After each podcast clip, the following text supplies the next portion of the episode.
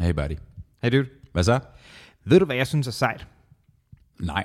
Det er, når folk kan tage et eller andet, der har været på en eller anden måde hårdt, udfordrende, og så vende det til noget, på en eller anden måde noget positivt, right? Mm-hmm. Både fordi, at, at altså bare respekt for processen, men jeg tror også, det kan gøre noget, noget godt for den person, ligesom for det på arbejdet. Øh, og det skal vi prøve at grave lidt i dag, fordi vi har besøg af Shine, øh, Shine Okær, øh, forfatter, øh, i hvert fald nu, for han har lige udgivet en bog, der hedder Verdensbarn, der handler om dengang, han som 8-årig knægt blev øh, bortført af sin egen far hjem til Iran, hvor faren har rødder. Øhm, hvilket jo lyder som en ret vild historie, nok fordi det er en øh, ret vild historie. Og det skal ikke lyde som om, at, at, at det er fordi Shine han skal sidde og græde over det her, og det var sådan uh, traume til noget der. Men det er sgu nok noget, der har haft betydning for, hvordan man, man bliver at have oplevet det her. Ikke? Det har været med til at forme ham, skal han blandt andet fortælle om. Øhm, i hans kreative processer, i hans virke i dag, og også bare i hans forståelse af verden, ligesom have et møde med for forskellige kulturer, nok også på et tidspunkt i, i verdenshistorien, hvor det at have et forhold til forskellige kulturer blev sådan lidt mere øh, spidsfindigt. Så det skal vi prøve at grave lidt i dag, og det tror jeg bliver pisse spændende. Skal vi gøre det her? Ja, mand.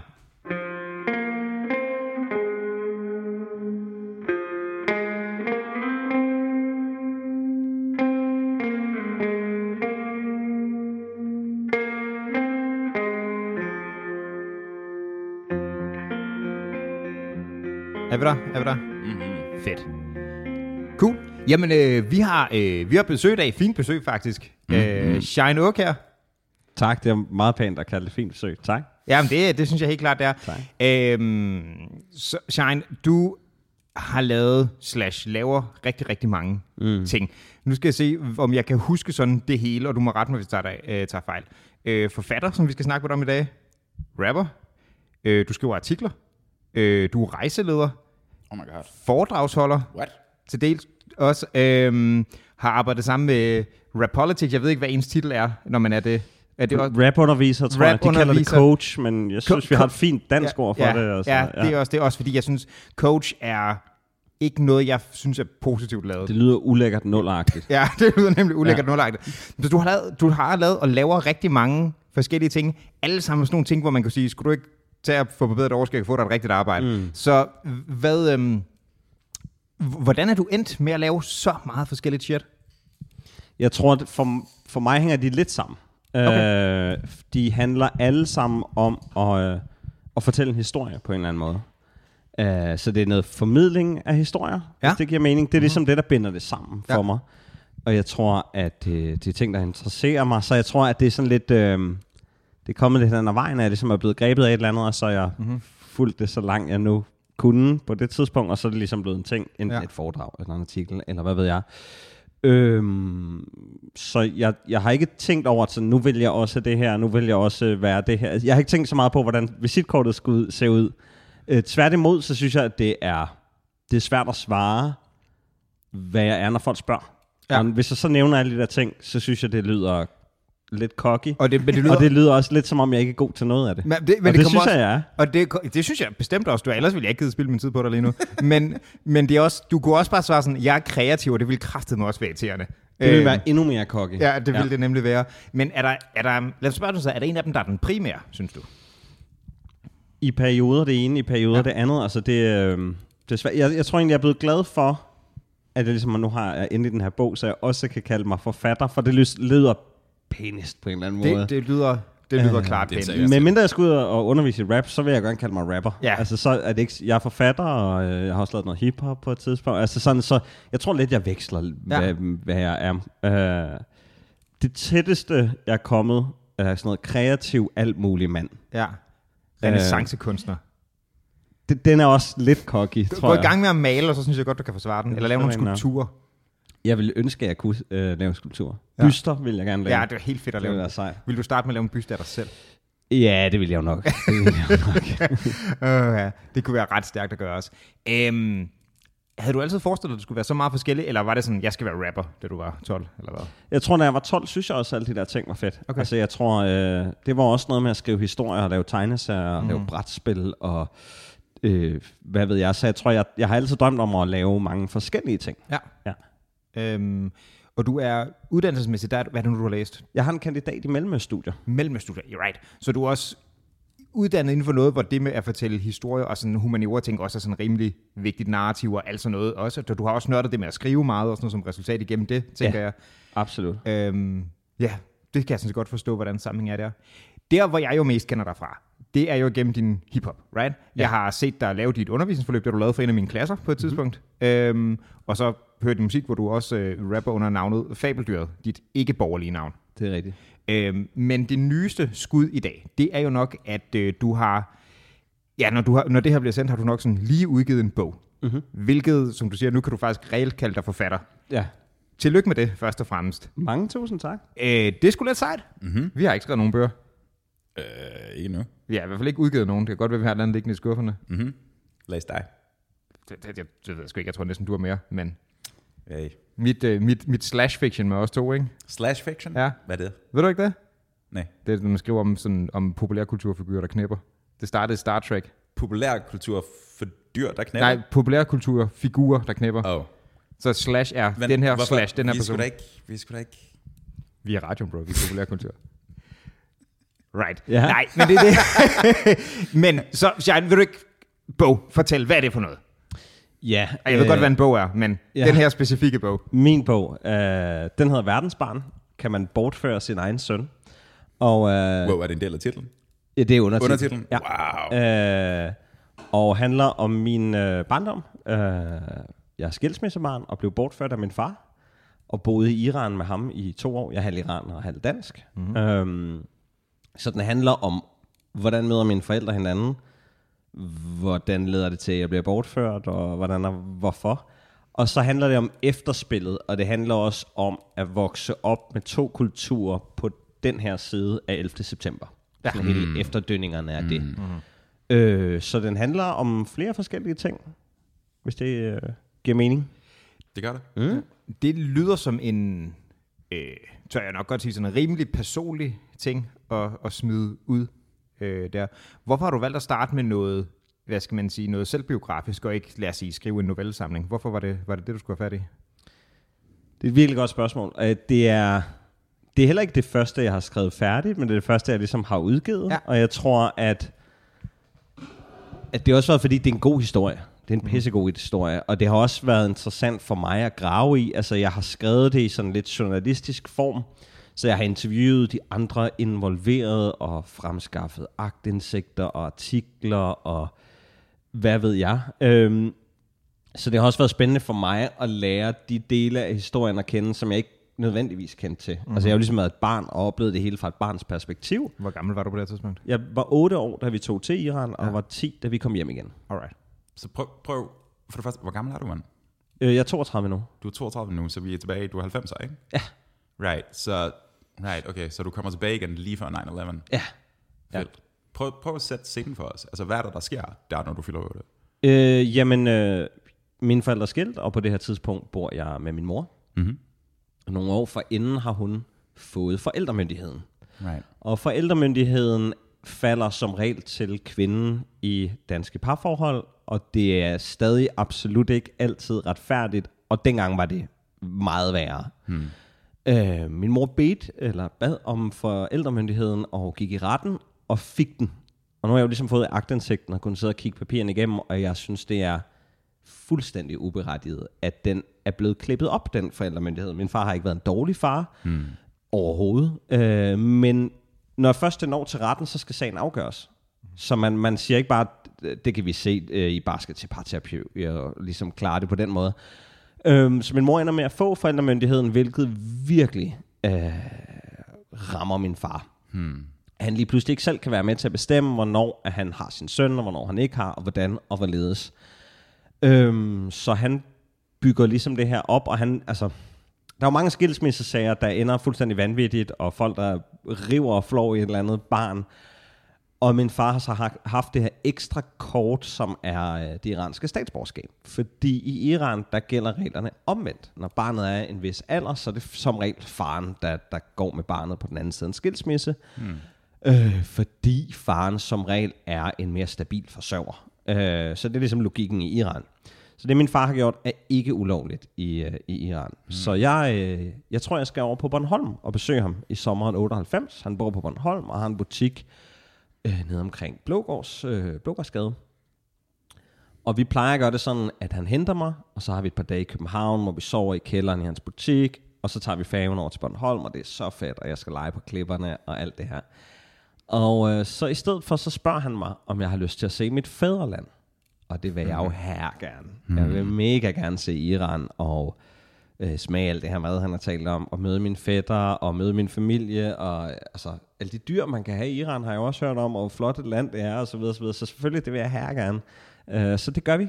Og dagen efter, da vi er landet i Iran, der øh, ringer min far til min øh, mor, og fortæller hende, at vi ikke kommer hjem igen. Det er, det er scenen. Um, hvornår på året er vi? Sommer. Sommer. Ja. VM i 98 i Frankrig er, er lige blevet færdigt på det her tidspunkt. Er det der en fucking... Det er ikke der Zidane headbutter, det er senere, er det ikke? Øh, det, det er i 2016, har jeg lyst til at sige. Det er meget senere. jeg tager fejl af min 10, reference. 2010 måske.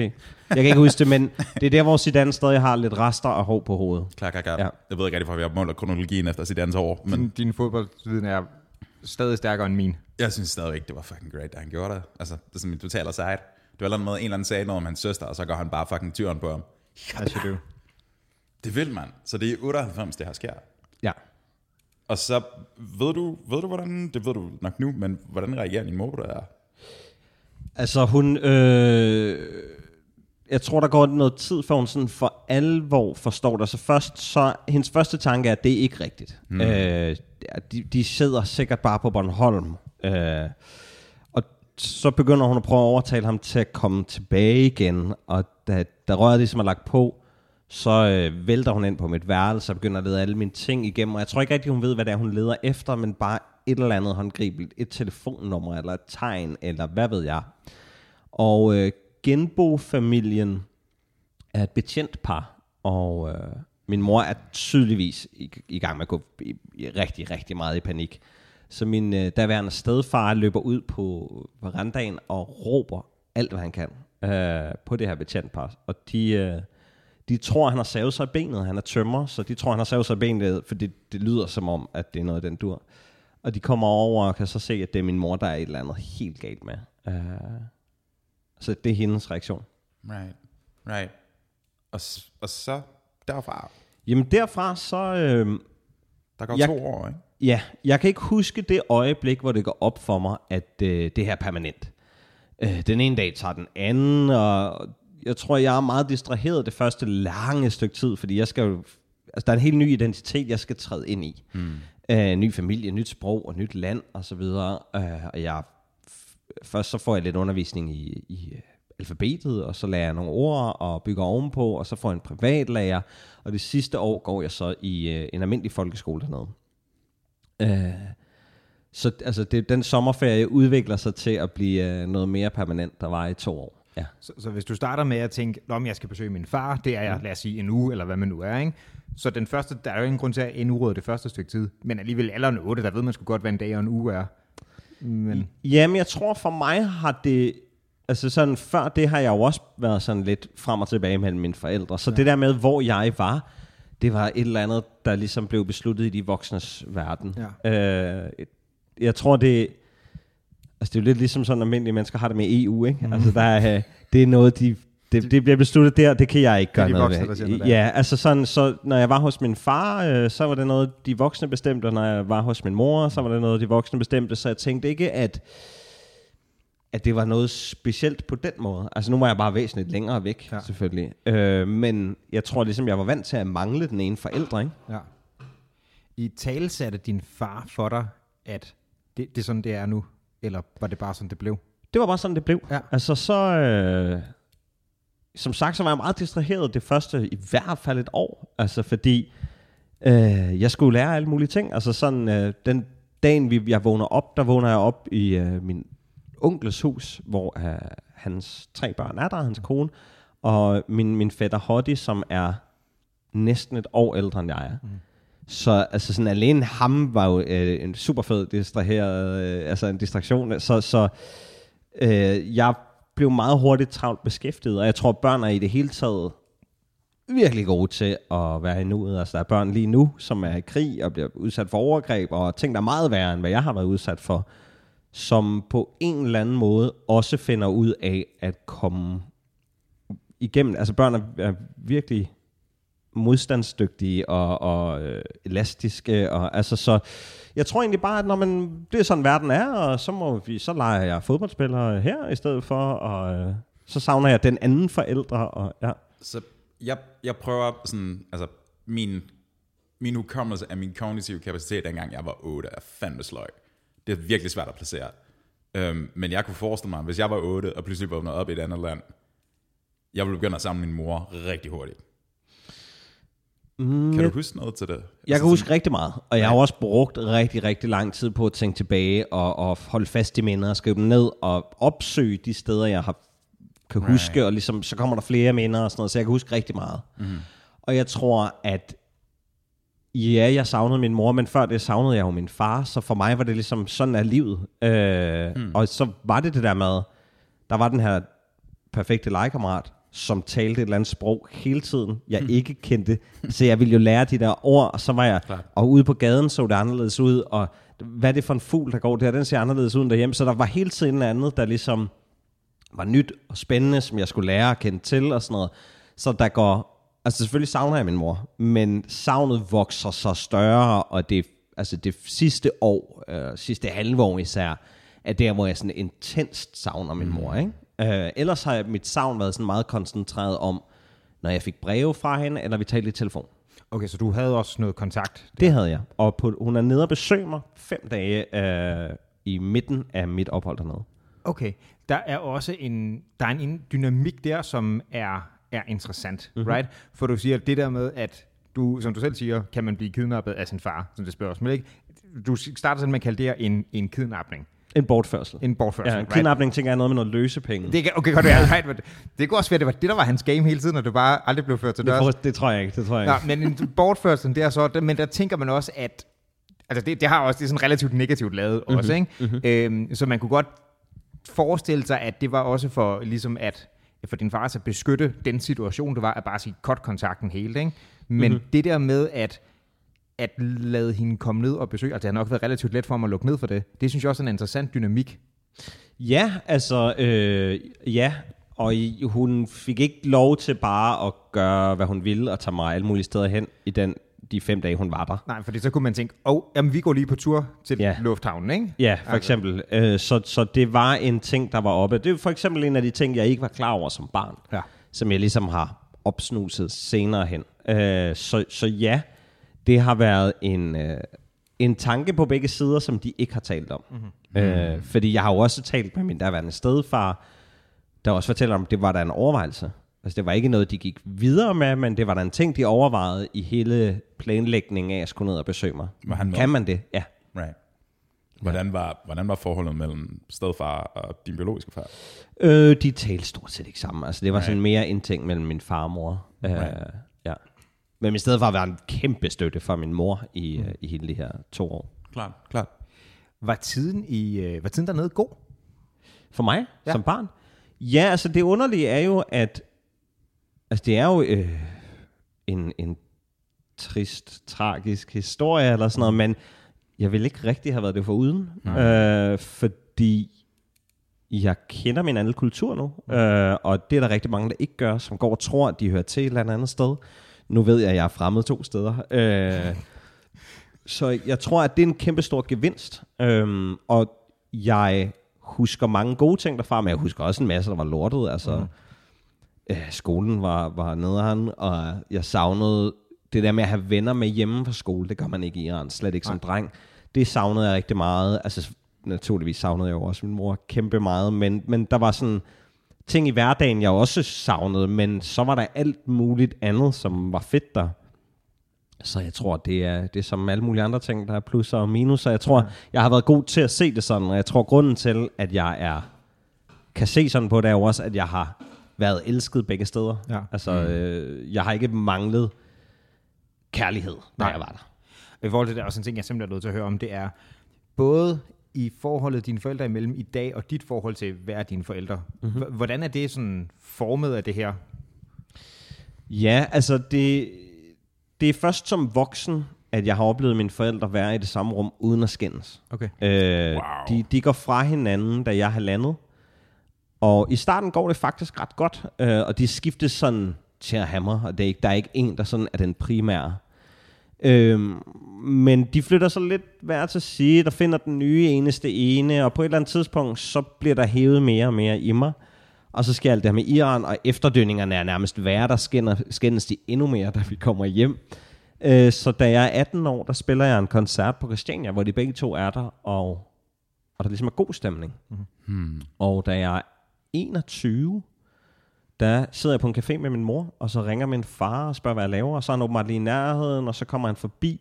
Og det er første gang, jeg ser de to sidde ved siden af hinanden og have det sjovt og grine sammen, og det er som øh, øh, kæmpe oplevelse. Mm. Uh, men altså i dag, øh, nu sidder vi jo på Nørrebro, og jeg tror næsten, vi kan se, hvor min far bor. Nej, ikke helt, men altså sådan, han bor tre minutters gang fra mig, og min mor bor 25 minutter på cykel fra mig. Så, mm. så de, de bor tæt på hinanden, inviterer hinanden til havefester, og altså nu er de blevet bedste forældre, så der ikke er noget at skændes om mere. Right, Øhm, så det er på en eller anden måde endt lykkeligt, hvis man kan sige det sådan. Ja. Right. Fordi man kunne også godt forestille sig en situation, hvor, hvor man fra, fra begge sider egentlig havde følt det som et, altså så grov en forredelse, mm-hmm. at det kunne man ikke lukke, ikke? Fordi, fordi for, for både din, som du siger, du har ikke manglet kærlighed, men for både din mor og din far, så har det handlet jo om, hvis, hvis jeg må sige det sådan lidt, lidt skarpt opsat, du har taget mit barn fra mig, mm-hmm. right? Og mm-hmm. det, det kan jeg godt forstå, man bliver sur over. ja. Så jeg synes også, det er imponerende, hvis man er kommet tilbage fra det, på en eller anden måde. Absolut, og jeg tror, altså, jeg holder virkelig meget af begge mine forældre, fordi at de også har været gode til at se det. Altså, de, de er klar over nu, hvor unge de har været på det her tidspunkt, og at de også har gjort hinanden fortræd, og på en eller anden måde er kommet om på den anden side. Jeg tror, den vigtigste grund til, at de ligesom på en eller anden måde har kunnet tilgive hinanden, har jo været, at jeg ikke er gået i stykker af det. At de ligesom har... Min mor var jo knust over at mangle mig i to år, men hun har ikke været i tvivl om, at jeg har haft det godt. Hmm. Øh, og det er en vigtig detalje. Mm. right. Så hvornår kom din far tilbage? Altså?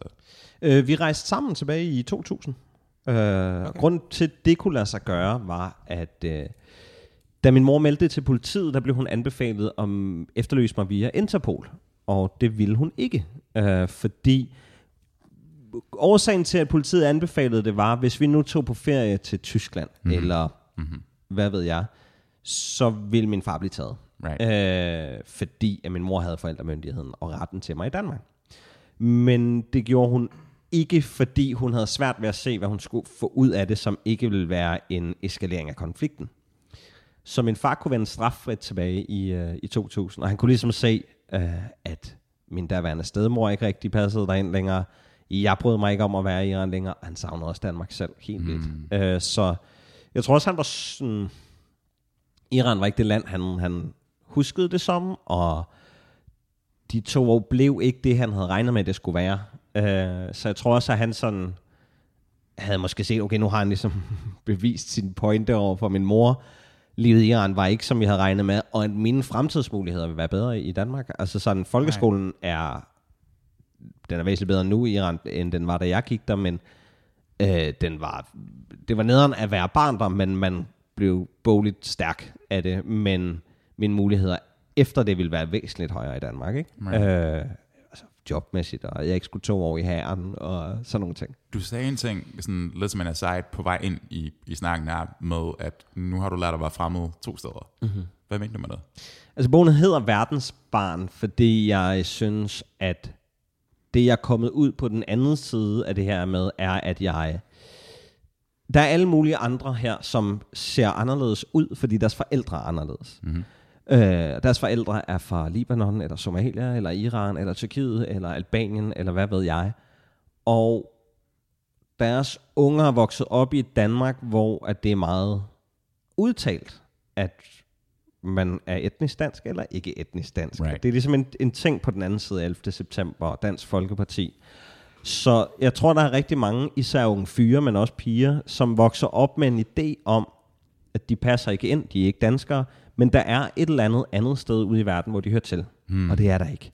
Hmm. De kan ikke tale sproget rigtigt. De forstår ikke kulturen rigtigt. Altså sådan, det er en ny slags danskere eller verdensborgere. Så jeg tror, at det gik op for mig i mine teenageår, at sådan, jeg ikke manglede min anden kultur, fordi jeg havde den, jeg kunne tale mit sprog og så videre. Men jeg er godt klar over, at jeg, jeg er også fremmed i Iran. Og fordi at jeg har fundet mig overens med tanken om, at jeg er fremmed her, og jeg er fremmed der, har jeg kunnet føle mig hjemme begge steder. Giver det mening? Jeg har ikke gået og sure. søgt efter mit hjemland. Jeg har fundet ud af, at mit hjemland er, mit hjem er der, hvor jeg har lyst til det er. Giver det mening? Ja, ja eller at, at, hvis jeg må omfølge, at den idealiserede tilstand af et hjem, som værende det her mm-hmm. idylliske sted, måske ikke var det. Ja, eller hvor du falder ind et eller andet sted, og alt sådan klikker, og ja. altså sådan, det, det er også en utopi at gå og tro på. Uh, jeg føler mig hjemme i Danmark, og jeg føler mig hjemme i Iran, men jeg er godt klar over, at jeg også er fremmed begge steder. Klart. Og jeg tror, at, at fordi jeg Især fordi Iran er så specielt et land i forhold til Danmark, ligesom med den her paria-stat, og altså det er så meget negative ting, man hører om Iran. Men jeg forbinder jo Iran med en masse positive ting, så jeg right. tror også, at det har gjort, givet mig en nysgerrighed på resten af verden. Øh, så der er navnet på bogen. Klart. Men der er vel også, altså, så du sagde, det var halvandet, da de, da de blev skilt, sagde du, ikke? Mm-hmm. Så du er, hvis vi trækker Iran-årene fra derfor til så er du sådan født og opvokset i, i Danmark, Ja, ikke? det er jeg. Ja. Øhm, så altså, når du, nu nævnte du selv, du ved, der er nogen, der kan se, at deres forældre er somalier og sådan noget, ikke? I forhold til det sådan rent udseendesmæssigt, der stikker du jo ikke nær så meget ud som, lad os sige, en somalier eller noget i den retning der. det gør jeg Hvad har, du, hvad har du ligesom mødt i forhold til at få den der fremmedgørelse? Er det fordi, du hedder noget ikke, du, ved, du hedder ikke lige frem Karsten? Er det sådan nogle ting, hvad du stødt på i forhold til det, der siger, at du også føler dig fremmed her på mm. nogle måder? Jeg tror, de ting, jeg har været udsat for, er meget små. Altså, jeg, mm. fordi, jeg, altså, jeg ligner måske en fra Bosnien. Det bliver jeg som regel skudt til, når folk kan høre mit navn, ikke Jesper. Og så skyder du tilbage. Øh, ja. Øh, så jeg... Øh, altså det, det er virkelig små ting i forhold til, hvad alle mulige andre har oplevet, men jeg tror, det med at være ung og teenager, altså det, den tid i ens liv, hvor man ligesom skaber sin identitet og finder ud af, hvem man er, har for mig været lige efter 11. september, mm. og hele Dansk Folkepartis frembrusning, og dem mod ja. os, og either you're with us, or you're with the terrorists, og mm. ondskabens akser og alt det her, kunne have gjort, om jeg så var endnu mere hvid og lyshåret og blåøjet, ville jeg stadig gå rundt med en følelse af, at det var dem og os. Ikke? Mm. Øh, så jeg tror, at, at det har været den største betydning, ellers er det, altså det er virkelig pelitesser, ja. øh, det racisme, jeg har været udsat for, i forhold til alle mulige andre. Så hvad er egentlig, hvad skal jeg sige, okay, jeg tror ikke, jeg kan sige det, uden at det kommer til at lyde nationalistisk. Det er ikke det, der er pointen. Hvad er øh, dit Danmark? Hvor har du, øh, hvor har du rødder henne? Du har nogle rødder på Lolland også, ikke? Ja, altså jeg, på det punkt er jeg også øh, virkelig et, øh, et, et verdensbarn. Min mor er lollik. Hvorfra? Øh, Kravnes. Okay. Ja, øh, jeg er jo en Nakskov-dreng selv. Okay, så er du inden fra Storfyn. Ja, det er det. Ja. Øh, og der har jeg også boet. Og jeg, altså i Danmark har jeg boet på, på Lolland og Bornholm og Syd-Sønderjylland. To steder i Jylland, på Vestjylland. Og jeg, altså jeg er født på Nørrebro, øh, eller på Hvidovre Hospital, og så kørte de mig hjem på Nørrebro. Øh, og ja, jeg tror Fyn er den eneste Danmarksdel, jeg ikke har, har boet på. Hvor de, sådan, de ret, typisk ret formative teenager, hvor var de henne? Jamen, de har nemlig også været spredt. Altså, jeg, okay. jeg, øh, jeg har rykket meget rundt. Mine forældre er flyttet, og jeg er flyttet mellem dem, ja. så altså sådan, jeg, jeg føler mig mest hjemme på Nørrebro. Øh, det er det tætteste, jeg kommer på at, at være sådan, ah. Hvor blev du student fra?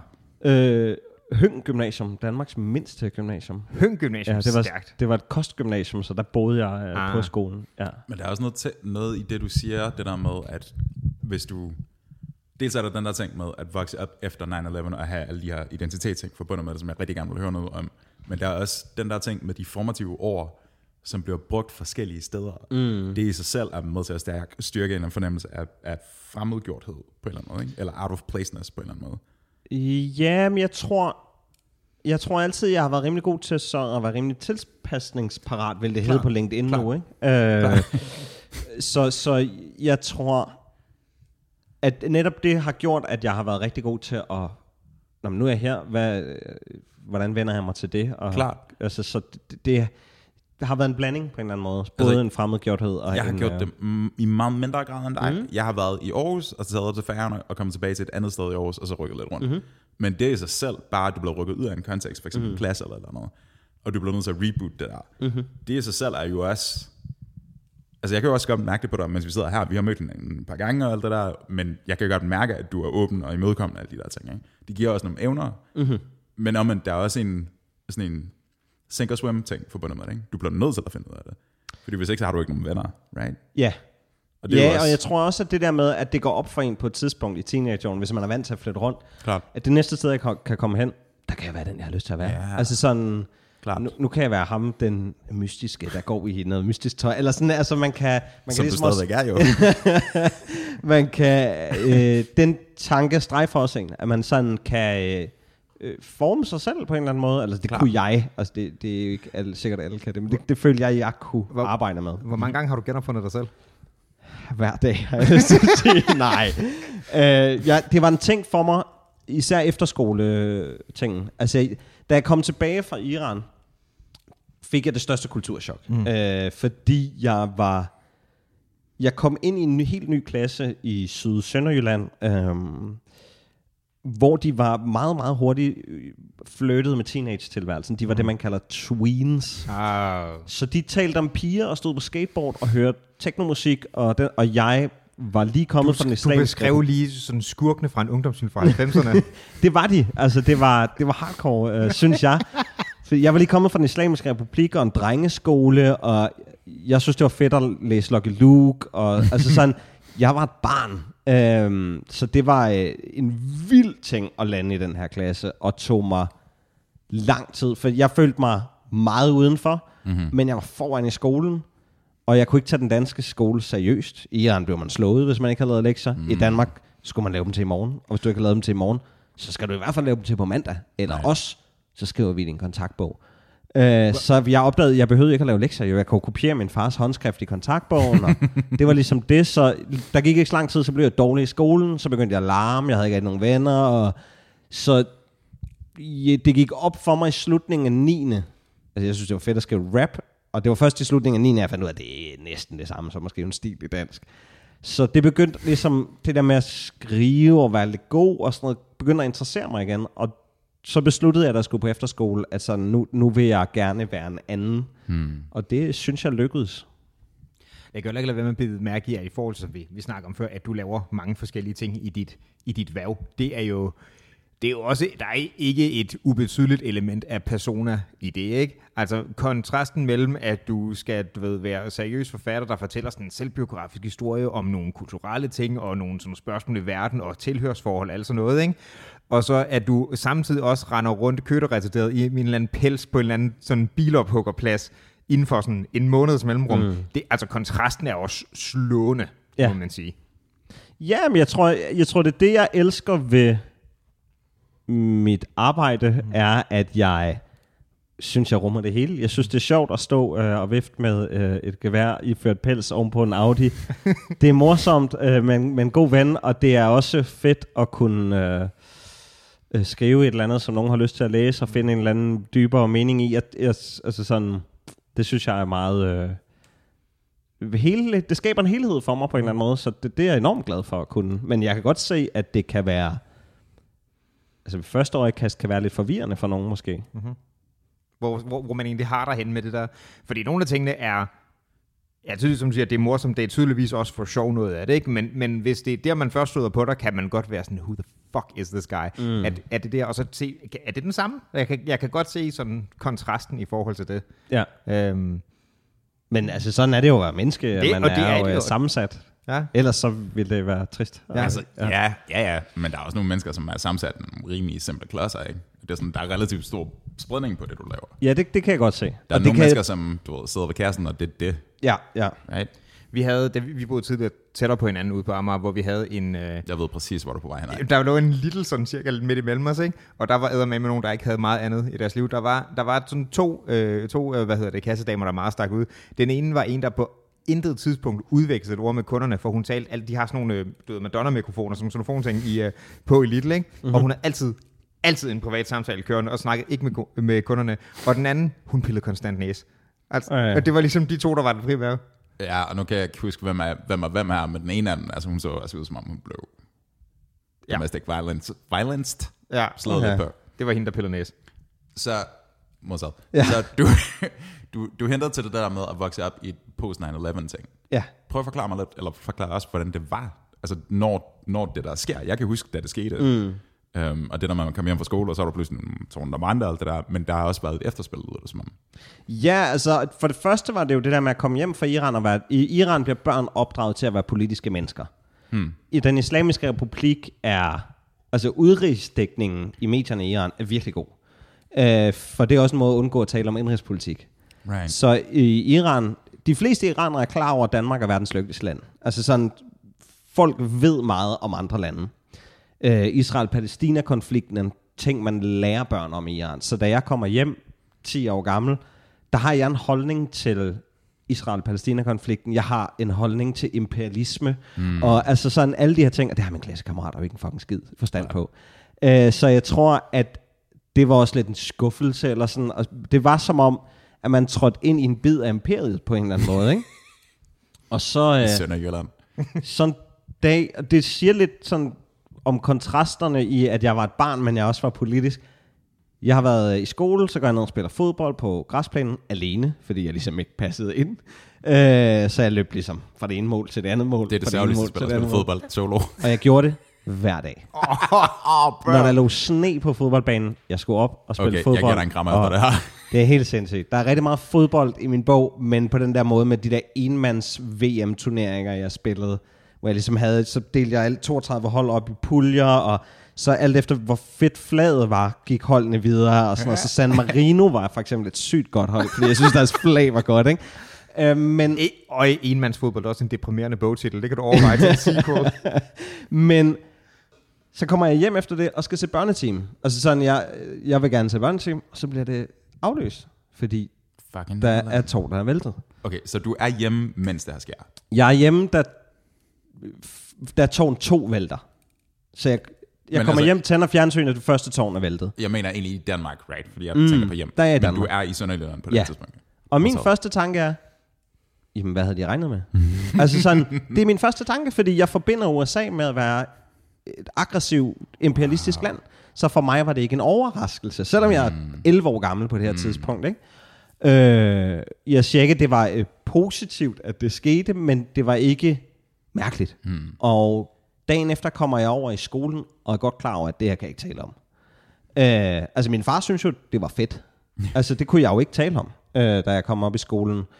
Og øh, så skal vi holde to minutter st- stillhed for offrene. Og jeg sådan, hvor er de to minutter stillhed for børnene i Palæstina, mm. eller Kongo, eller Sierra Leone, mm. eller...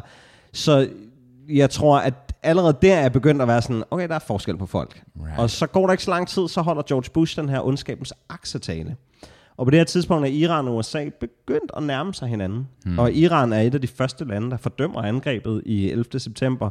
Folk i Teheran myldrer til den tidligere amerikanske ambassade og lægger blomster og tænder lys og så videre. Så iranerne var så overrasket over at komme på den der ondskabens akseliste. Right. Og de har tilbudt hjælp i forhold til at angribe og fjerne Taliban, for iranerne ligger lige ved siden af, og året inden var de ved at gå i krig med Taliban, mm. så de havde virkelig gode efterretninger om det. Mm. Øhm, så det kom bag på Iran, og dermed også mig, at øh, Iran skulle være med i den her ondskabens akse. Øh, for jeg kunne ikke se logikken i det. Mm. Så blev Afghanistan angrebet, mm. så blev Irak angrebet, der var 13, og snakken gik på, at næste gang skulle det være Iran der havde jeg jo familie, og alle i Iran kender nogen, eller har nære familiemedlemmer, der døde i Iran-Irak-krigen i 80'erne. Som jo er en vanvittig overset øh, krig. Også i forhold til vestens øh, involvering, og muligvis også Danmarks involvering. Jeg ved, at det Så- har været en ting, men, men helt kort, hvad skete der i Iran og Irak? I 1980, året efter den iranske revolution, angriber Saddam Hussein Iran. Og øh, Irans revolution var meget upopulær globalt set. Det er den første krig, hvor øh, under den kolde krig, hvor USA og Sovjetunionen er på den samme side af en krig. Så han får våben fra begge øh, sider i håbet om hurtigt at vælge det nye regime i Iran. Hmm. Øh, og tage den del af Iran, hvor der er mest olie. Er det, Øhm, er det hele, undskyld afbryder, er det hele sådan Ayatollah Khomeini-perioden? øh, Ayatollah Khomeini versus Saddam Hussein. Ja. Right. Check. Og den krig var 8 år, og man snakker om 1-1,5 millioner døde mennesker. Det er en skyttegravskrig med giftgas, og måske er noget af den giftgas produceret her. Øh, så for mig hang alting sammen. Øh, så det var en vild ting at komme hjem til, og så kom hele det der, enten du med os, eller er også med terroristerne. Mm. Og jeg synes jo, ting var mere kompleks end det. Mm. Var det så, fordi jeg var terrorist? Mm. Er det, altså sådan, så den der barnlige naivitet kombineret med en med et større perspektiv øh, var forvirrende. Giver det mening? Ja, mm. absolut. Nu er vi også, du er 32 nu, jeg er 31, så vi er også næsten jævnaldrende i forhold til mm-hmm. dig. Ikke? Og der er sådan, jeg, er sådan, jeg, jeg har en universitetsgrad i historie. Jeg synes, jeg er sådan relativt historiebevidst og sådan noget. Ikke? Men, men jeg, kan, jeg kan huske, at altså, dengang, jeg, jeg kan huske, at det resonerede ikke med mig, hvor stort det var. Mm. Øhm, Hvorimod nu, når jeg underviser, så er jeg sådan lidt, det, det er for mig, der er blevet en underlig ting, at nu undervise folk, der er født efter 9-11, mm. fordi det er så skældsættende en mm-hmm. ting, der er sket. Ikke? Ja. Men, men det, det der forhold til, at du siger, at du havde en anden bevidsthed dengang, det, det kan jeg sgu godt genkende til, fordi det er sådan, jeg kunne godt se, at det var noget, du ved, noget lort, fordi folk døde. Den sådan relativt ikke dybere slutning end det, mm. vel? Men, men præcis det impact, det havde, det, I didn't get it mm. at all, altså. Ja, klart. Jeg tror, det, Altså, jeg var meget betaget af flag i Iran. Da jeg kommer derned, har jeg ikke noget legetøj med. Jeg har sådan en Panini-klistermærke samlealbum med alle fodboldspillerne for VM med. Og da jeg kommer ned, finder jeg et leksikon fra 1976, fyldt med sort-hvid billeder af potteskov og byster fra Grækenland og dødssyge ting for en 8-årig. Men bagerst i leksikonet er der landkort i farver og flag i farver. Nice. Og min fodboldinteresse kombineret med det her flag gør jo, at jeg så Nå, så kan jeg jo tegne de her flag og lade lege, at jeg er de landshold, der spiller mod hinanden. Så jeg lærer alle flag i verden udenad. Og så leger jeg to ting. Jeg leger enmands fodboldturneringer, og jeg leger 3. verdenskrig. Og så, så mere end bare som en 8-årig dreng løber rundt og leger, jeg skyder. Jeg er klar over, hvilke lande er med i krigen. Altså Danmark og Iran er selvfølgelig på samme side den her right. øh, krig mod øh, Israel. Og så vidste jeg jo, at Tyskland havde besat Danmark på et tidspunkt, så de var også onde, og USA var onde, England var onde. Og relativt sjældent, at Tyskland og Israel er på samme side. Så, ja. Det er det faktisk ikke. Det, det der, den der nane samvittighed gør, at de som regel er på samme side. Right. Ja. det er en joke, men you know, whatever. uh, så altså sådan, jeg var meget politisk, da, samtidig med, at jeg var et barn. Uh, hvilket jo var, gjorde mig til en rigtig underlig snegl. Så en ting, jeg kommer til at tænke på, det er sådan, som du oplever det subjektivt fra dit, dit perspektiv. Ja. Hvad med folk omkring dig? Hvordan har de dem med, at du tænker de her tanker? Og hvor høj grad ved de i hele taget? Du... Jeg taler ikke så meget om det. Okay. Altså, jeg er klar over, at det skal jeg ikke tale for højt om. Så de der sønderjøder, de kigger ikke på dig? Og sådan, sådan, Nej, det siger, det, jeg passer i forvejen ikke ind, så jeg kan godt se, okay, hvis jeg begynder at tale om det her, så, så altså, øh, jeg, jeg ved ikke, hvordan jeg mindre kan passe ind, men det her skulle i hvert fald være en måde at prøve på. Jeg tænker også, der er noget interessant i, du siger, at du er meget politisk, men det er også politisk, og nok også med nogle synspunkter, som skiller sig ud, ikke? Fordi du ved, fra et dansk perspektiv, sådan USA var ret tæt allieret. Mm. Øh, du, sagde, du sagde, England var de onde i det der også, ikke? Mm. Du ved, vi ville først være med i EF, da England ville. Altså den, den slags ting der, ikke? Mm-hmm. Så det er også noget, der, der, der stikker i en anden retning end den gængse opfattelse, fordi den er sjovt nok ret øh, vestligt orienteret. Mm. Og det er selvfølgelig også noget, man, jeg tænker, man kan støde sig lidt på på en eller anden måde. Absolut, og det var jo... Øh det var det der med at gå som barn og være klar over, hvor, hvor brutal imperialismen er. Øh, og så ser jeg, at folk var pisselig glade. Mm. Altså det var øh, underligt som barn at vide, at sådan, og jeg ved mere end de her voksne mennesker, og de er fucking ligeglade. Øh, det synes jeg var ret vildt. Altså jeg kan huske, at jeg på et tidspunkt sidder, jeg er måske 11-12 år gammel, og har tændt for DR2, øh, som har et øh, dokumentarprogram om Iran, hvor de siger, at fortovene er kønsopdelte. Og jeg sidder der som 11-årig, og jeg ved, at de ikke er kønsopdelte. Så, og jeg er jo klar over, at det er to en voksen kanal, så jeg er jo sådan harm inde i, over at de, der er alt muligt, der er kønsopdelt i Iran. De kunne have sagt noget, der var rigtigt, der var lige så skørt. Men det der med, at hvor, hvor jamen, sådan nogle små ting, altså sådan, men, men der er også alt muligt store ting, altså sådan, jeg vidste, at Siemens havde lavet dele til atomvåben, for eksempel. Så jeg var sådan, har hvordan Siemens kan, lavet del til to ja, hvordan kan, hvordan kan folk have en Siemens vaskemaskine? sådan nogle ting, og det, det er jo underligt for et barn at, at gå mm. op i. Så mm. de, altså de andre, de hørte D-Devils og gik op i Kawasaki-sko, ikke? Altså, så der var meget langt fra mig til de andre Du skal børn. ikke tale dårligt om D-Devils på min podcast. D-Devils er med i min bog. Har Kawasaki lavet sko? Altså vi snakker om motorcykel, ikke? Der er et sko-ting, øh, der er sådan 80'er sko. Jeg tror faktisk, ja, ja. skoene er danske. Ja. ja. Øhm, D-Devils er, er en sjov ting. Jeg er en af de første skoledage, der klasse sejdreng, indtil jeg inviterer hjem, mig hjem, før han opdager, at jeg er underlig. øhm, så jeg kommer med de seje drenge hjem, og han har et øh, værelse nede i kælderen.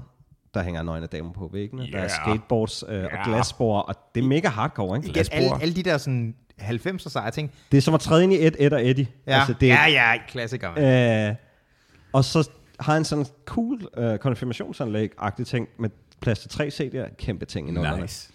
Og så har han sådan en brændt CD, han lige sætter på. Og så starter, øh, hvad hedder den, Sixth Gate eller Dance with the Devil. The gates are open. Jeg har, Det- det- på det her tidspunkt, ja, jeg har aldrig i mit liv hørt techno på det her tidspunkt. Jeg er ikke specielt god til engelsk, men jeg, altså, jeg er lige kommet hjem fra den islamiske republik. Det er to-tre uger efter, ikke? Gate one. Jeg forstår, at det er Fantastisk, djævlen, der ligesom taler. Så jeg er hunderad for at blive besat på det her tidspunkt. Dude, jeg havde den samme oplevelse med Deicide-pladen. Men hvad for en plade? Det er sådan, der, uh, der er sådan et uh, black metal band, eller de- death metal band, der hedder Deicide. Ja. Ja. En af deres covers er, jeg kan ikke huske, hvad fanden pladen er, men første gang jeg ser det, der er jeg taget tilbage til, ikke til den uh, islamiske republik, men Færøerne, som Også er sort of the same thing. religiøst øh, Øhm, funderet øh, Netop fordi der er rigtig ja. meget religiøsitet, ikke? Uh, og der er en omvendt Jesus dækket af et lag, som er tildækket af blod, som coveret. Det kan min lille 12-årige, også 12-årige mm. hjerne, bare sådan, uh, uh. Ja, ja. Anyways, jeg afbrød. Det var ikke... Nej, men så du kan relatere. Altså, det var, øh, jeg var meget bange, første gang jeg hørte D-Demos. Nu har jeg faktisk, jeg har ikke udgivet det, men jeg har faktisk lavet en, øh, en coverversion af Dance with the Devil, Oh, Det skal jeg jeg- fucking shit. høre. hvor jeg, øh, hvor det hele er bare på sydjysk. Og det skal jeg Nice. sindssygt meget høre. Det lyder great. Ja. Gate 6. 6. Portene Six. er åbne.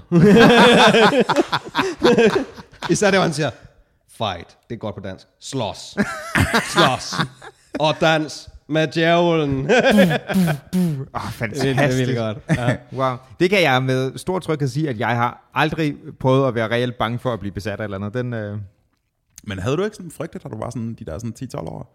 Jeg tror, der har noget at gøre med, altså en, i konteksten her har der jo selvfølgelig været en masse, du ved, du har flyttet en masse, og der har været hele den her sådan start-up i nye sociale settings og alt det der. Men jeg tror også, hvis I lægger mærke til, hvor mange mennesker har traumer fra den samme alder rundt omkring, ikke? Folk mm. har altid eller omkring, sådan omkring de der fem år, hvor det er sådan en eller anden bevidsthed, der kommer online, og så er der noget teenageårene, fordi der sker en masse med hormoner og det mm. ene eller andet. Havde du ikke en eller anden ting, du flippede ud over? Øh, jo, men ikke noget religiøst. Det har sådan aldrig pillet ved mig. Men det var garanteret frygtbaseret, ikke? religiøst pillet ved mig. Det, Det kom til at de lyde meget katolsk. Det var slet ikke der, hvor jeg var på vej hen. øhm, øh, jeg tror bare, jeg har sådan en anden form for grundangst for at eksistere, men der, er ikke, der har ikke været noget, som er religiøst betonet i hvert fald. Kan du huske, hvornår den startede? Øhm, jeg tror lidt ældre end 12, men det er nok ikke komplet overfortid. Så den, den del har du ret i, ja. Jeg ved ikke, om jeg har ret i det. Jeg, jeg, det er bare en interessant observation, ikke? Fordi Ja. sådan, folk har som regel et eller andet der altid. Mm-hmm. Um, ja, en ting, jeg tænker på, det, det er, ikke fordi vi nødvendigvis skal hoppe til slutningen, men hvor lang tid har den her bog været undervejs? Det er der flere, der har spurgt om, øh, nu hvor jeg ligesom har været rundt og, og pushe den. Øhm, Klart.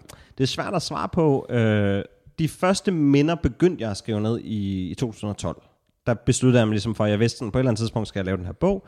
Og så begyndte jeg at skrive ned, hver gang jeg kom i tanke om noget. Det var både store ting, ting jeg skulle opklare, men også noget som, hvordan duftede det, øh, da vi landede, eller der var den der brønd i vores gårdhave, som jeg var bange for, for det kan være, der var et monster, eller...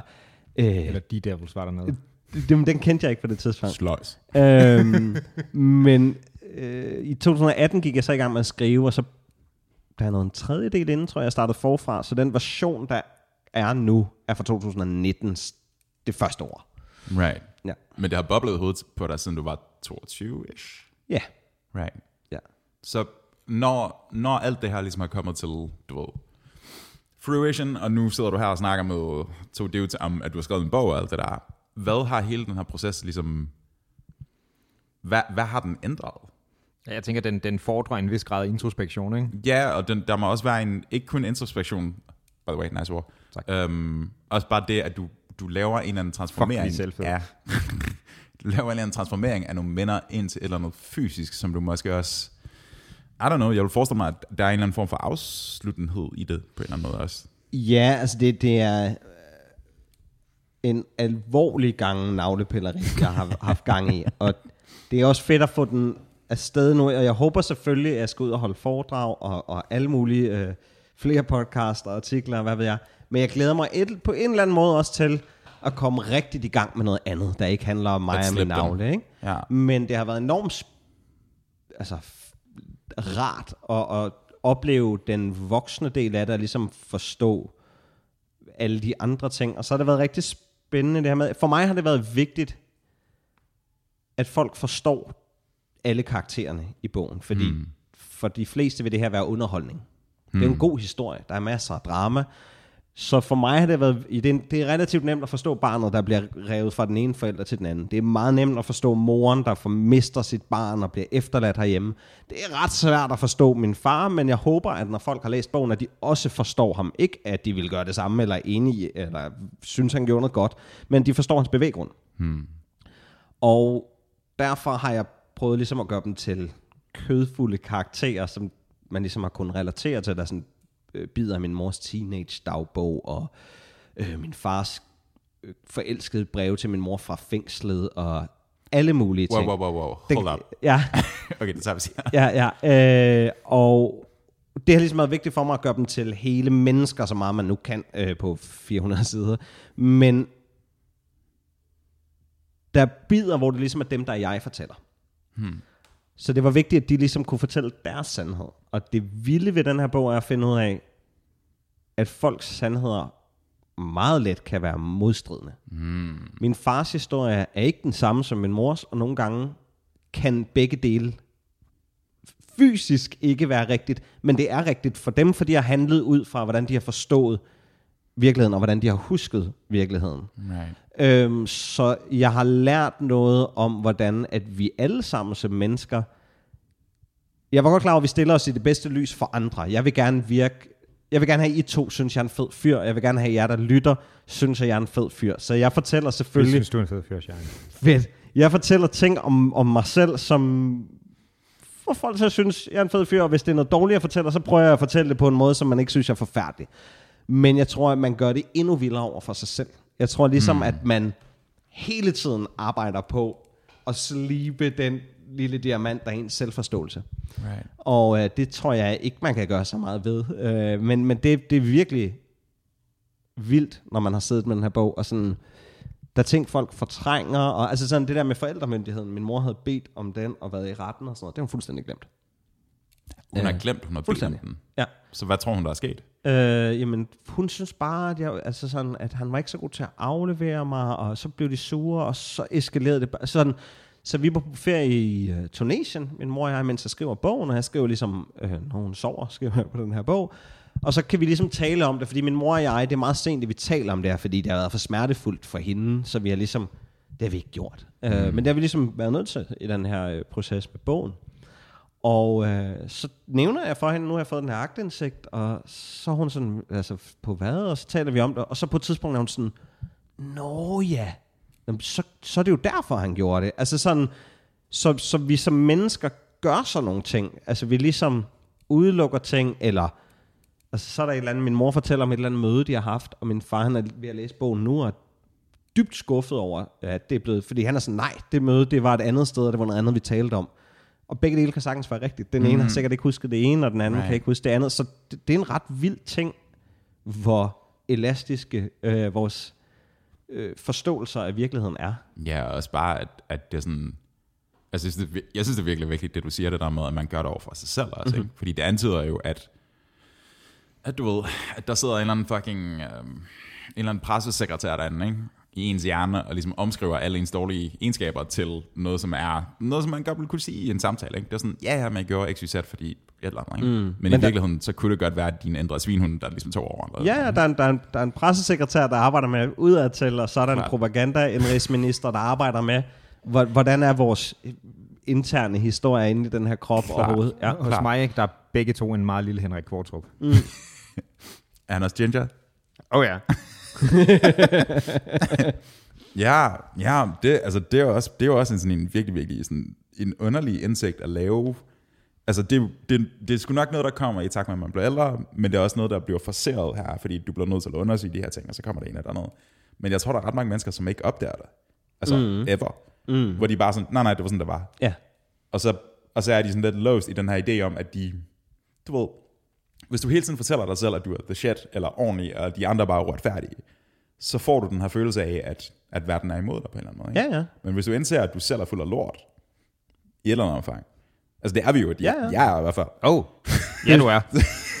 så jeg mener bare, det er, sådan, det, det, er, en, det er en værdifuld viden på en eller anden måde. Ja, og det er, jo, det er jo nok også derfor, man synes, at alle andre tager fejl hele tiden. Ja.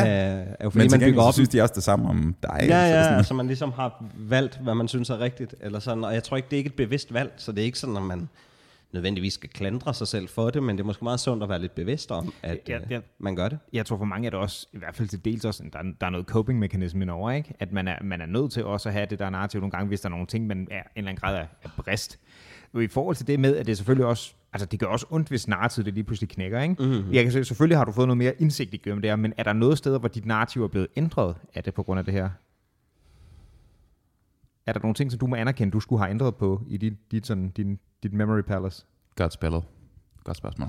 Tak, Godt spillet. Hvad er det for et spil? det. Det tror jeg ikke helt, fordi det meste af det har jeg jo været barn. Så Ja. det er også sådan, jeg kan huske rigtig meget, men det er også begrænset, hvor meget jeg kan huske. Mm-hmm. Så jeg tror, hvis jeg skulle skrive en bog om et eller andet andet i mit liv, hvor jeg undersøgte det journalistisk, så kan det sagtens være, at jeg vil kunne svare ja. Men lige her, jeg har, der er ikke et eller andet håndgribeligt, jeg lige tænker, ja, det der, det, der, øh, der var det slet ikke, som jeg troede. Nej. Um, Cool. Men altså, det er jo også, det er jo sådan, det er også den der ting, sådan rent neurologisk, ikke? Altså det der måde, man har den der pressechef, der sådan der taler en selv op. Hver eneste gang, du afspiller mindet neurologisk set, så, så gendanner du egentlig mindet i hovedet. Mm-hmm. Altså, det er sådan en rewrite nærmest mm-hmm. hver gang. Ikke? Mm-hmm. Og det er sådan, man kan, man kan godt forstå, at der er nogle mennesker, hvis vi bare sådan breder det ud generelt set, som måske har været igennem nogle ting, hvor de bliver nødt til at huske det på en måde, som er anderledes. Mhm. Ikke? ja. det er jo også... Ja, det er bare sådan en, det er en underlig erkendelse, fordi vi tre har alle sammen følelsen af en eller anden form for psykologisk kontinuitet fra dengang, vi var små. Ikke? Mm-hmm. Men vores minder er sandsynligvis helt anderledes af dengang, Ja, end de var i det øjeblik, vi gennemlevede dem. ja, klart. Absolut. That's weird. It is. Jeg ved ikke, hvor vi er tidmæssigt, så det er super spændende, men der findes også nogle andre ting, jeg gerne vil høre om, som ikke ja. Relaterer til her. For øh, selvfølgelig skal jeg altid sige, at det, det lyder mega spændende, mand, og jeg, vil, jeg skal fandme læse det. det. Det lyder, altså i forhold til, hvordan jeg ved, du fra andre kontekst kan finde ud af at tælle historier, Tak. så vil jeg fandme gerne se det der. Jeg tænkte dig at læse højt for mig. Det kan vi godt. Nice. Øhm, det bliver akavet. Øhm, Det kan det ikke for mig. Nu skal, du, nu skal du høre om en af vores venners traume, som han selv fortæller det. Det bliver rigtig fedt. øhm, men ting, det, det er også lidt et spændende over flere, for du siger, det også har givet dig noget interesse for at se verden, ikke? Mm-hmm. Øhm, rejseleder. Mm. Er det en rigtig titel, Shine? Og hvad ligger der i det på den måde, du gør det? Jeg, øh, nu har der lige været corona, så det er længe siden, jeg har været afsted. Jeg har en tur til september øh, for et firma, der hedder Victors Farmor, øh, hvor jeg viser danske... Øh, Er det et rigtigt firmanavn? Eller, det er er det, eller er det Victors farmor? det, det er øh, en, øh, en ældre dame, der er øh, farmor til en, der hedder Victor, som har lavet øh, firmaet. Og målgruppen er primært ældre danske mennesker. Ja. og det er kulturrejser meget af det. Mm-hmm. Og dem tager jeg så med til Iran, og øh, så fortæller jeg ham om, hvor fantastisk det er, og viser dem alle mulige sindssyge ting Okay. i Iran. Og øh, det har så smittet af på, at de også har øh, givet mig opgaver i Armenien og Centralasien, og jeg skulle have været i Tyrkiet, men så kom corona mm-hmm. øh, med dem. Så det, det er ligesom sp- spredt sig lidt, hvis det øh, giver mening. Men så er der også, du, jeg ved ikke, om det har så været i den kontekst, som, rej, øh, som rejselederen der, men, men du rejser også en del for din egen fornøjelses skyld. Det må man sige, ja. Jo, ikke? Øh, var det Sarajevo for, for relativt nylig? Senest har jeg været i Sarajevo, ja. Ja. Du har også kørt den der ting med, øh, med at komme, komme verden rundt og spytte bars forskellige steder der. Ja. Det, det er fordi, vil du ikke fortælle lidt om det? Det synes jeg er ret grineren. Jo, altså jeg, øh, jeg holder meget af at rejse, virkelig, virkelig meget, og begyndte at rejse sådan rigtigt som voksen i 2013, øh, hvor jeg tog til Moldova og Irak. Øh, og det fortrød jeg lidt, at jeg ikke startede dengang. Men to år senere, der havde jeg ligesom flere rejser i kalenderen, og jeg havde masser af tid til at lave rap. Og jeg ville lave rap hele tiden. 25 år gammel. Hele tiden. Hip-hop. Og rejser. Så jeg tænkte ligesom, det ville være sjovt at lave et eller andet koncept, hvor jeg rappede et vers det sted, jeg var. Og så skød jeg et i Beograd i Serbien. Og øh, så har det ligesom taget fart, og jeg tror, at jeg har lavet 29 nu. Øh, og de er i forskellige lande alle sammen. Jeg har, Øh. ikke, jeg har ikke været i 29 lande. Det har jeg heller ikke.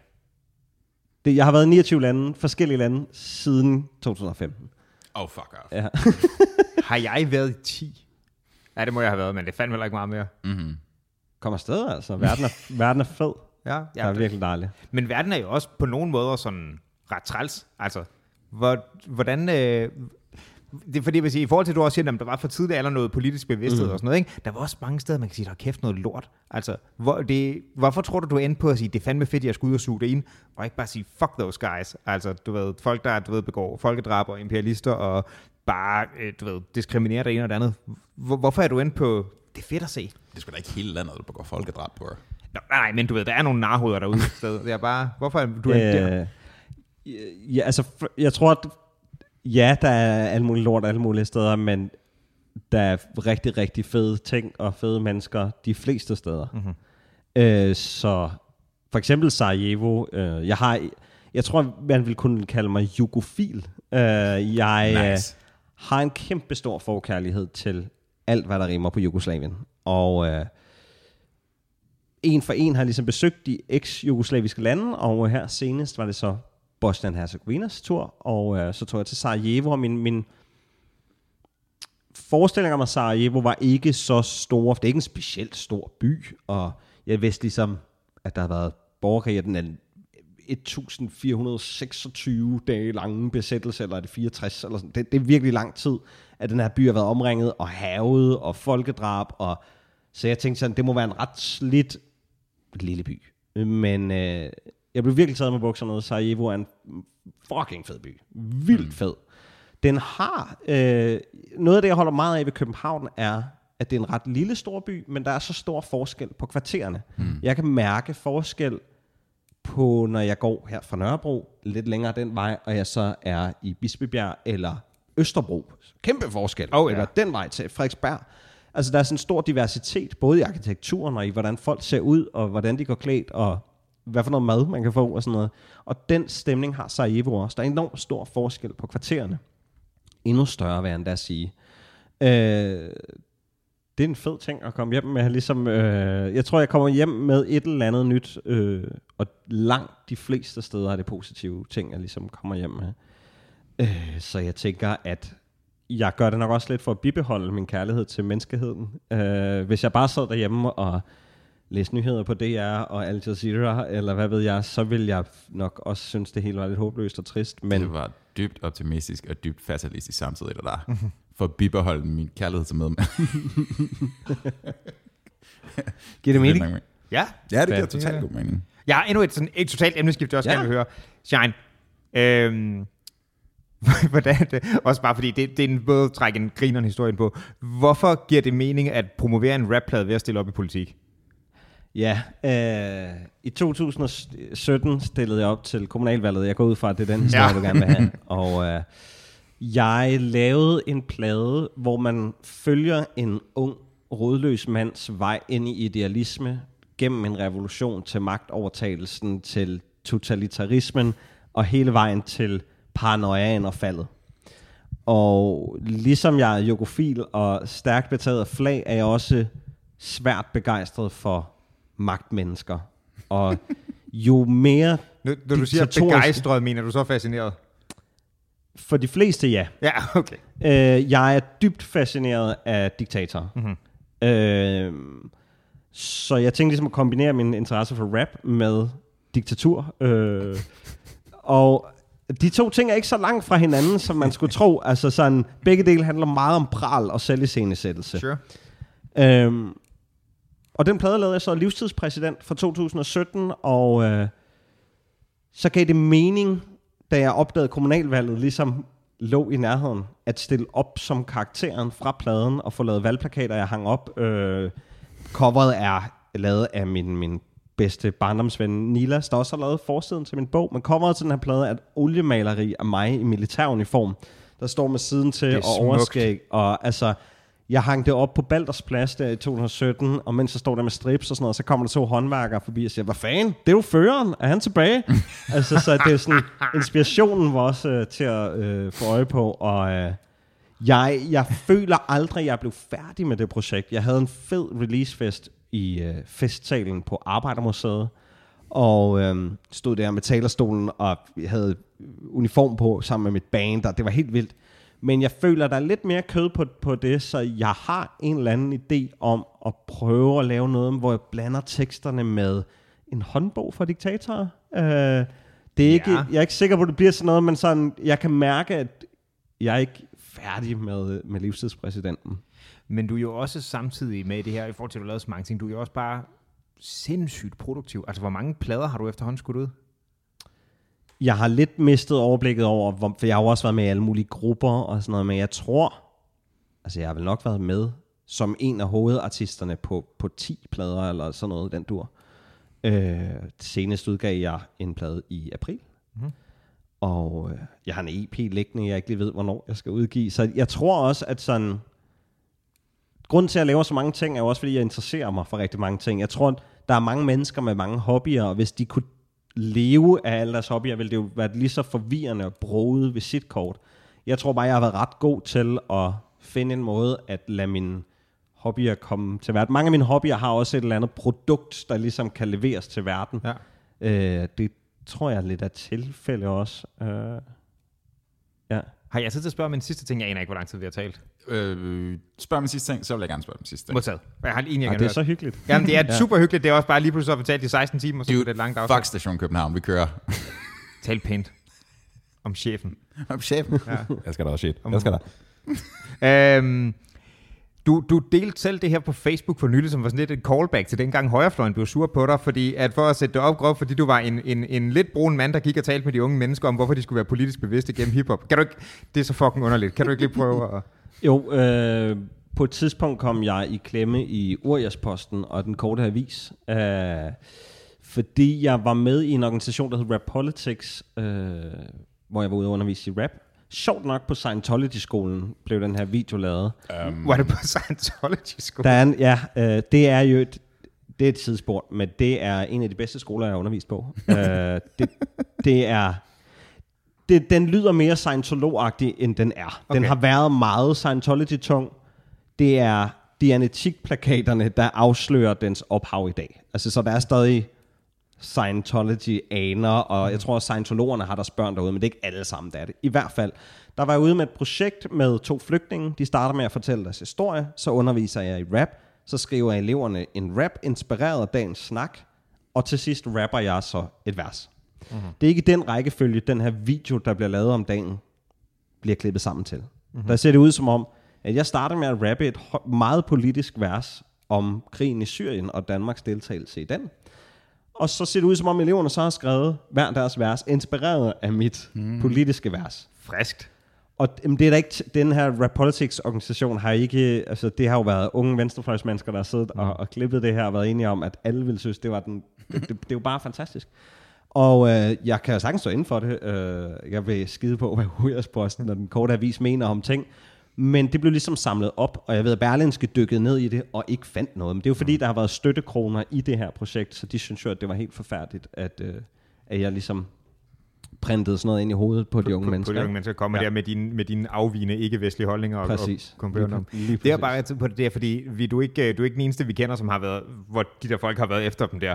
Øh, og det er også bare, de bliver, øh, de bliver fucking betændte, de der kommentarer mm. der. Gør det noget ved dig? Altså, du er pisselig glad med, hvad du skriver, men giver det ikke sådan lidt en, ah, det var sgu ikke så fedt, eller hvad? Nej, jeg tror, nær- Er det ikke jeg tror nærmest, det har været en drøm at komme i US Post og den korte avis. Jeg tror, mig, jeg har blevet svinet til alle mulige steder, og jeg tror, altså min musik er også blevet svinet til alle mulige steder. Jeg tror, da jeg var teenager, min musik blev svinet til, gjorde mere ondt. Altså her, jeg havde ikke Altså, jeg havde regnet med, at det ville komme på et eller andet tidspunkt. Mm. Altså, det var jo sådan noget, fabeldyr skal halal slagtes. Og, altså, det var sådan virkelig øh, gak. Men der tror jeg også, på det tidspunkt har jeg jo fulgt så meget med, og det, den slags stof har jo interesseret mig, så jeg har jo, det er jo ikke første gang, jeg ser kommentarer, lignende kommentarer, det var første gang, det handler om mig. Mm.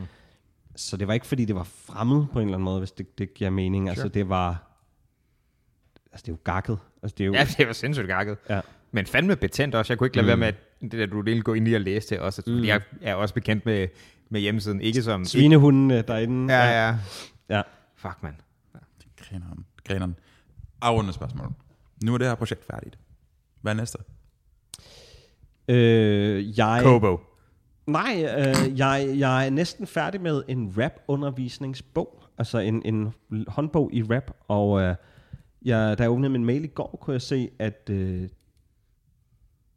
at jeg får støttekroner til den også. Øh, Nice. Fra Dansk Musikerforbund eller Dansk Artistforbund. Undskyld. Øh, jeg, jeg har ikke svaret på mailen endnu. Jeg har passet min datter, så jeg har bare set, jeg har fået nogle penge, og jeg er rigtig glad for dem. Så svarer jeg senere og finder ud af, hvem jeg har fået dem fra. Så, Det er et af de næste projekter i hvert fald, men altså der er rigtig, rigtig mange projekter hele tiden, så øh, jeg ved ikke, om det bliver det næste, der kommer ud i verden, men ej, der kommer nok den der EP først, tror jeg. Undervisningsbog øh, til henvendt til hvad? Gymnasie, folkeskole? Øh, jeg tænker egentlig, at den skal være sådan, så du kan kopiere sider og bruge mm-hmm. i skolen, men at den også skal fungere som en gave til et ungt menneske, der har lyst til at lære at lave hiphop. Ja.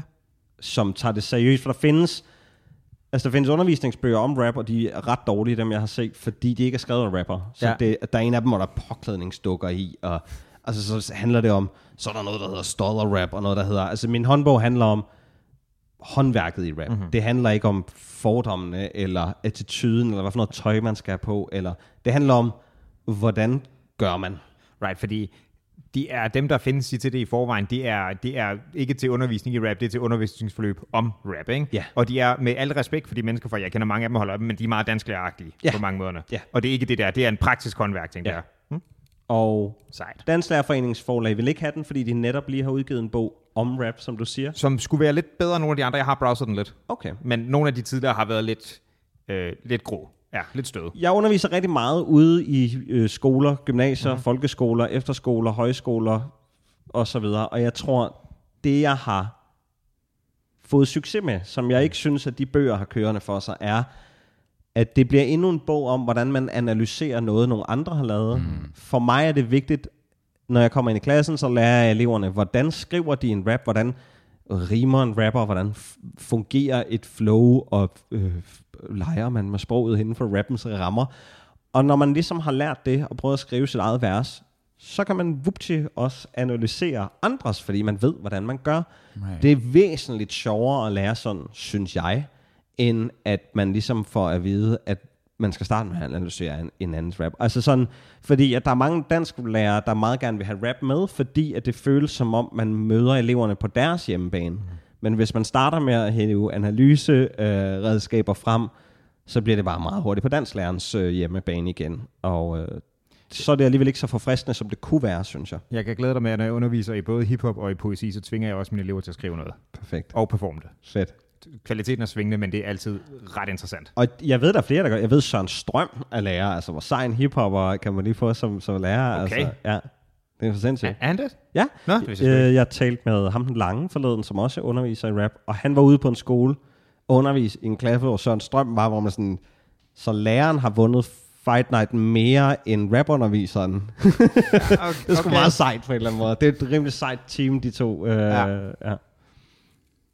Sejt, mand. Mm-hmm. Er, det ikke, uh, er det ikke bare der, vi starter? Du, tak for at komme forbi. Det var fandme spændende snak. Tak for spændende, snak, sodavand og opmærksomhed. Det, Ser opmærksomheden. Nej, men det er dejligt, når man har lavet en bog, at der er nogen, der har lyst til at fortælle nogle andre om bogen. Ja, Vi vil sindssygt gerne høre og, om og læse Tusind din tak. bog og alt muligt, mand. Tusind tak. Det var en fornøjelse. Selv Tak. tak. Mand. Hej.